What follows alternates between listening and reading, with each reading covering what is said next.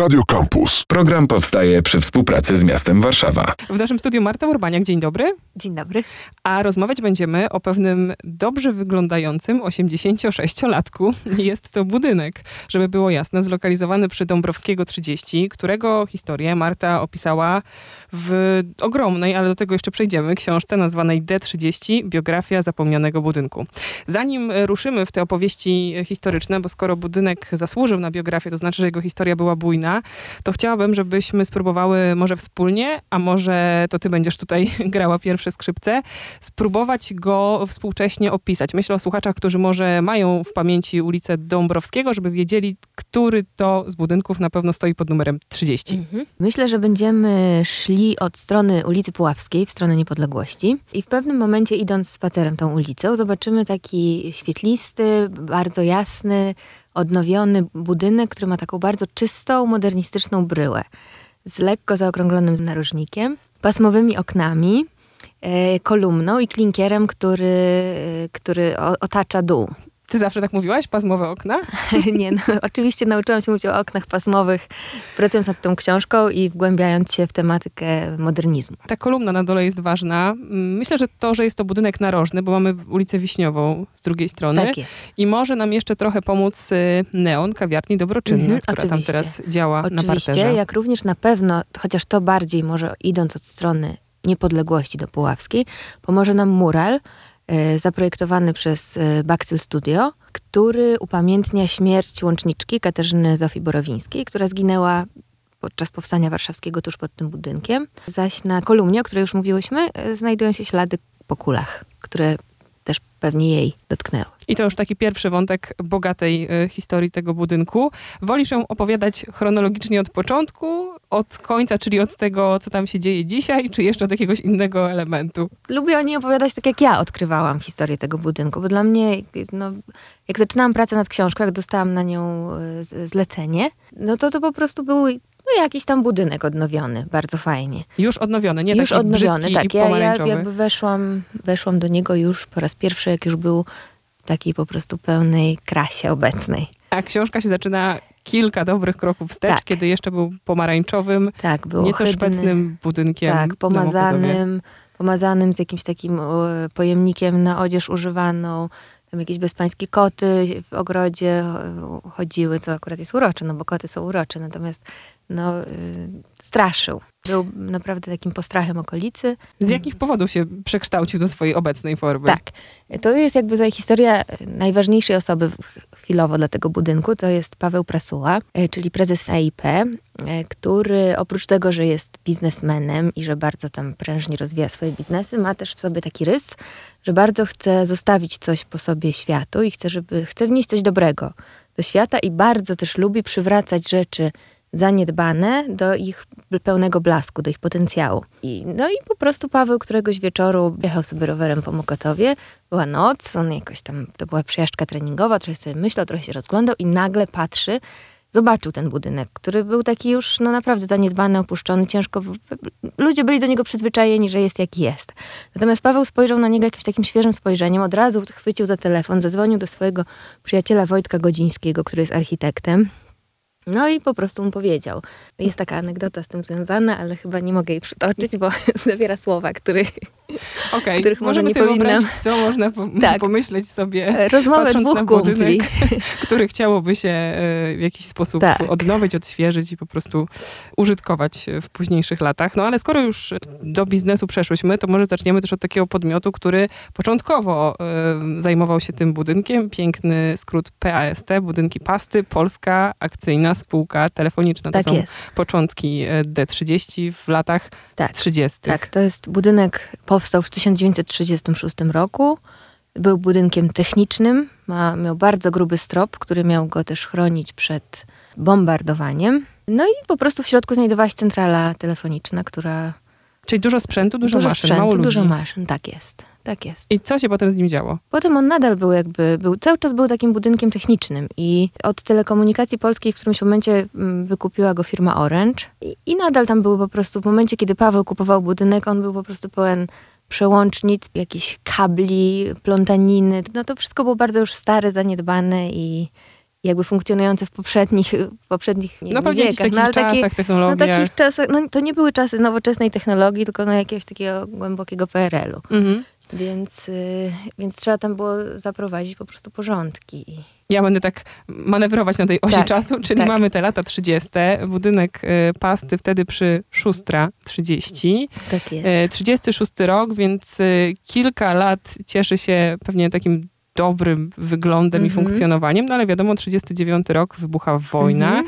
i pewnie za chwilę e, przejdziemy do tej jego powstańczej historii. Finał walk na Mokotowie, czyli to jest 26 września 44. No i właśnie w, w okolicy odbył się ostatni taki bój pod, y, na Mokotowie powstańczy i w nocy powstańcy kanałami już oraz ludność cywilna ewakuowali się z tamtego regionu. Jedyną osobą, która zginęła w tym boju była Katarzyna Zofia Borowińska, która była łączniczką i sanitariuszką i została odznaczona po, po, pośmiertnie. Natomiast ślad po niej w historii zaginął w zasadzie, no, no nie wiadomo dlaczego. Nie, wi- nie wiadomo, co tam się takiego wydarzyło. Prawdopodobnie jakieś niezwykłe męstwo w walce. Y, Natomiast jakiś czas temu, no, zupełnie przypadkowo na ślad Katarzyny Zofii Borowińskiej, która nie ma już, ma jedną ostatnią żyjącą krewną, która jest bardzo starszą panią już. Y, Na ten ślad natrafił pan Piotr Myśliński z Zielonej Góry, który się zajmuje w ogóle tak hobbystycznie przywracaniem pamięci po zapomnianych powstańcach. No i on się jakoś tak, tak się do niego ta, ta Katarzyna Zofia Borowińska jakoś tak przemówiła do niego ta jej historia, że zaczął się w nią bardzo mocno wgryzać. Dzięki jego staraniom y, w 2019 ona, Katarzyna Zofia Borowińska, została odznaczona, awansowana do stopnia podporucznika, czyli do stopnia oficerskiego. Więc, y, no więc pan Piotr tak jakby przy, przywrócił pamięć o niej. I dzisiaj też pewien rodzaj pamięci w D30 można spotkać. Tak, oczywiście. Jest to mural zaprojektowany przez właśnie przez Baxy Studio, przez y, Marcina Ślusarczyka, który też projektował naszą książkę i jest odpowiedzialny za całą jej szatę graficzną, y, za czcionkę, no, no jakby za cały, całą tę oprawę. Mural jest podwójny. Y, Jego mniejsza część znajduje się na ogrodzeniu, które jest, y, no, no z racji tego, że jest ogrodzeniem, no to jest tam mniejsza powierzchnia, a zaraz za nim jest jakby rozwinięcie tego muralu już na ścianie garażu. Y, Garaż nie jest modernistyczny, można było na nim malować. Konserwator się nie sprzeciwił, więc y, wszyscy, którzy przechodzą obok, obok budynku, mogą poznać tę historię.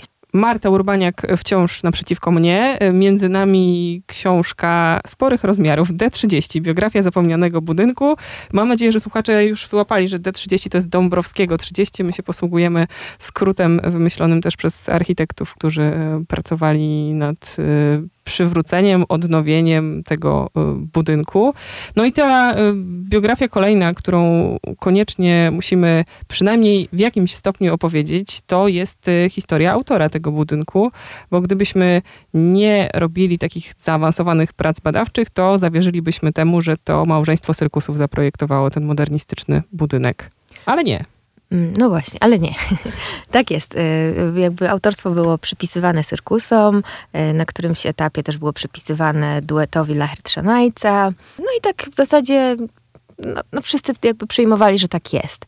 Natomiast y, obecny właściciel budynku jest w posiadaniu starej księgi architektonicznej, starej, starego projektu po prostu. Brzmi tak bardzo magicznie. Jest w posiadaniu starej księgi. Tak, do, do, no tak, tak, bo tam, to nie jest tak, że to jakby kupił budynek i razem z nim księgę, tylko po prostu w którymś, na którymś etapie tę księgę dostał e, od byłego pracownika budynku.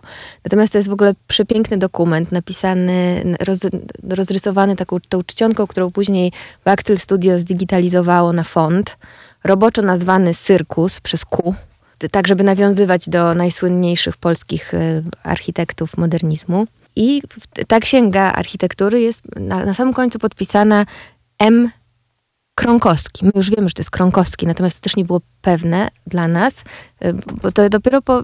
To jest czasem coś takiego, że się coś ogląda i się na coś patrzy tysiąc razy i, i się nie widzi, więc myśmy to oglądali, czytali i tam zawsze nam się wydawało, że jest M. Krakowski.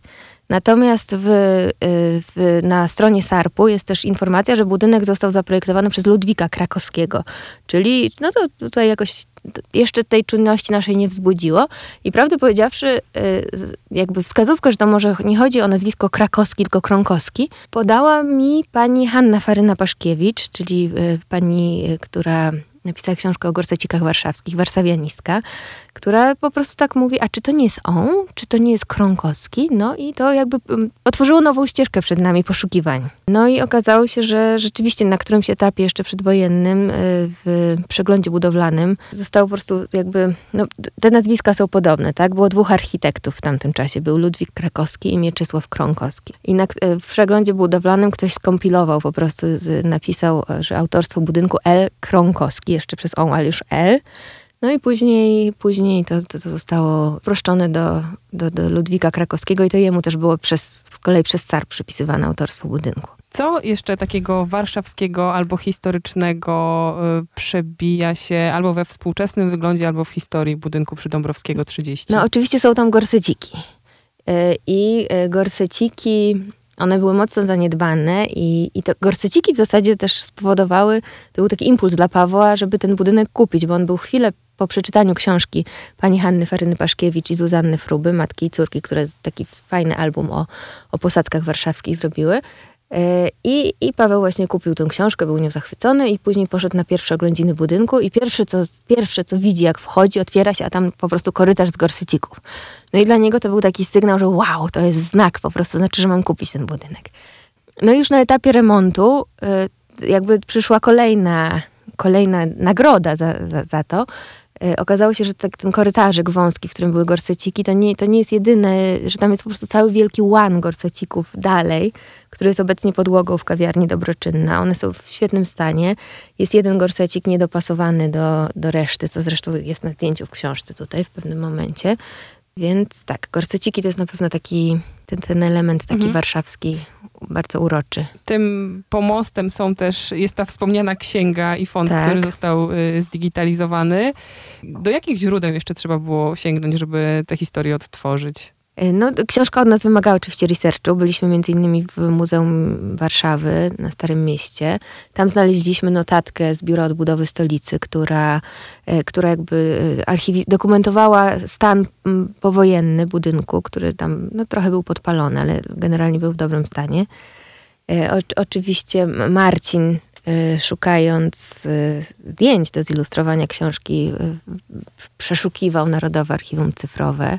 No i też e, jakby same, e, sam sąsiedzki research e, tam nam coś powiedzmy powiedział o, Ktoś o, o samym oszustwie. Nie, natomiast właśnie, bo to jest inna historia, że, że prawdopodobnie będziemy jeszcze, ja mam taką nadzieję, bo trochę ominęliśmy ten etap powojenny w opisywaniu historii budynku, a jak już książka wyszła, to okazało się, że znamy osobę, która na przykład wyłączała y, wyłączała telefony podczas stanu wojennego właśnie w tym budynku i prawdopodobnie dopiszemy jeszcze jeden rozdział o czasach powojennych a książka i tak już a książka będzie, będzie ani do najmniejszych, tak. ani do najcieńszych. To może będzie tom drugi, żeby dla równowagi.